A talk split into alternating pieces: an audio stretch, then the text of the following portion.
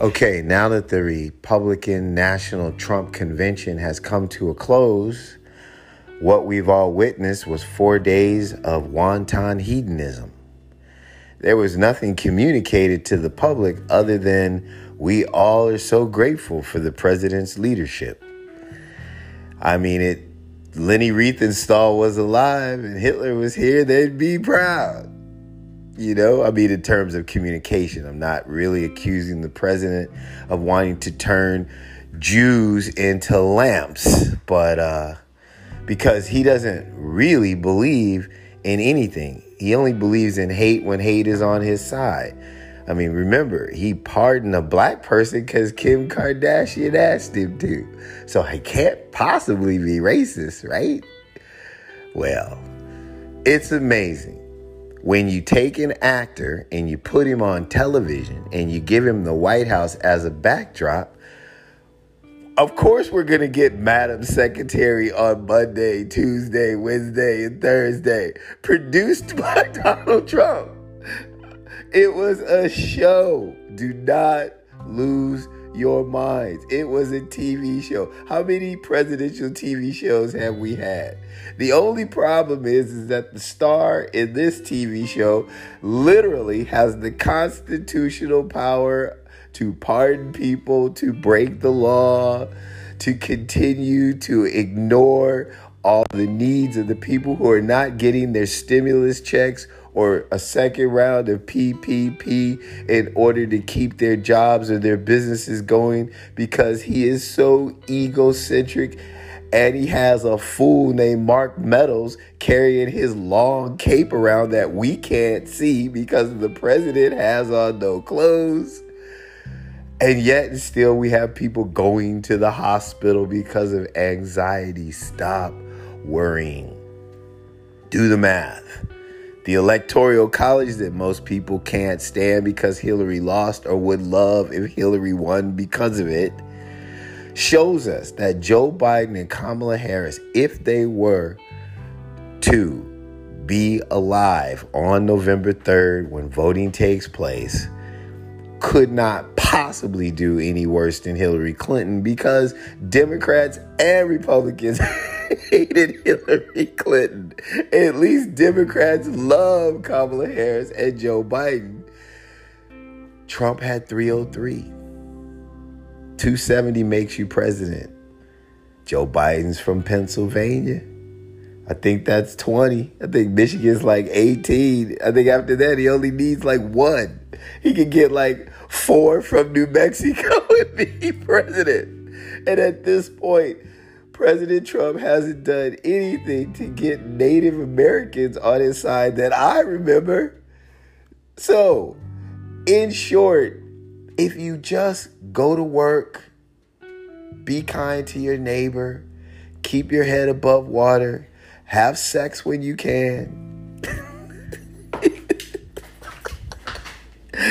November 3rd, you can change the direction of America. Now, for you people who listen to my podcast who know I'm a Republican, but I have a liberal heart, if you really like the way America is, you like the direction it's going, you like this president because you're white, your kids are white, you live in the suburbs, you're scared of black people and Mexicans and Indians and Asians, and you carry a gun that you like to point at peaceful protesters because they're going to the mayor's house down the street, then you have that right to go in there and pull the lever for Donald Trump without fear of retaliation, poll workers, intimidation. You even get you have the right to get your ballot in the mail. Guess what? That's because this is America. In Russia or Cuba or any other country, if you didn't agree with the other party that was in power, you would have gotten poisoned by now. You would have been kidnapped. Your kids would have been tortured. Your school would have been burned to the fucking ground until you said, Heil Hitler. So, at the end of the day, we don't need to fight each other. We can talk at or by or over each other. That's your choice. That's your right in America. But on November 3rd, if you want change, vote. If you don't want change, don't fucking vote. Personally, I think Donald Trump has done some good things, but he can't wait to fuck them up every time he does them because it's not about policy. It's not about the country. It's about how many likes he can get on Instagram. And you can't do something for everybody and expect to be loved by everybody because we're all different. What I don't like, what I really, really don't like is the persistent lying and the pitting Americans against each other based on race, which is 400 years old. I'm not surprised. But guess what? The fact that Donald Trump became president woke all of you sleeping people, and I don't mean woke in the millennial sense, I mean literally woke you sleeping people up to realize that liberty and justice and the pursuit of happiness doesn't come for free. It doesn't come in the mail, especially now because the sorting machines have been disassembled, right? It could come by UPS or FedEx, but they don't serve the rural areas. So, you have to fight for it. You have to fight for it. At the end of the day, if we broke down America to its basic core, what we really need right now is a woman president, but we don't have one at the top of the ticket. And we need a woman president of color who has a vice president or a cabinet of women of non color and of color and of races and other religions. You know why? Because at the end of the day, women love children and can ignore ignorant men. And that's what we need. We need four years of ignoring ignorant men and the love of children so we can get education together. We can get programs together that will help people get out of industries that are dying and get into industries that are growing.